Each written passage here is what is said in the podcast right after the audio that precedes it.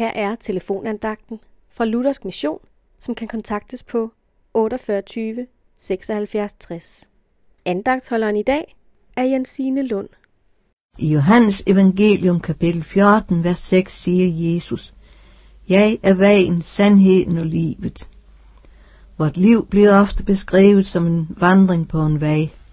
I Matthæus evangelium kapitel 7, vers 13 taler Jesus om to veje, en bred vej, der fører til fortabelse, en smal vej, der fører til livet. To veje at vælge. Et valg er altid svært, fordi valget altid får konsekvenser. Det gælder at vælge rigtigt. I dag møder Jesus dig med sit ord. Jeg er vejen. Han ikke blot vil vise dig vejen, han er vejen. Bed ham lede dig, vælge vejen, der fører til frelse. Det er jo sådan, for enden af en hver vej er et mål.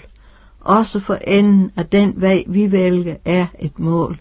Frelse eller fortabelse.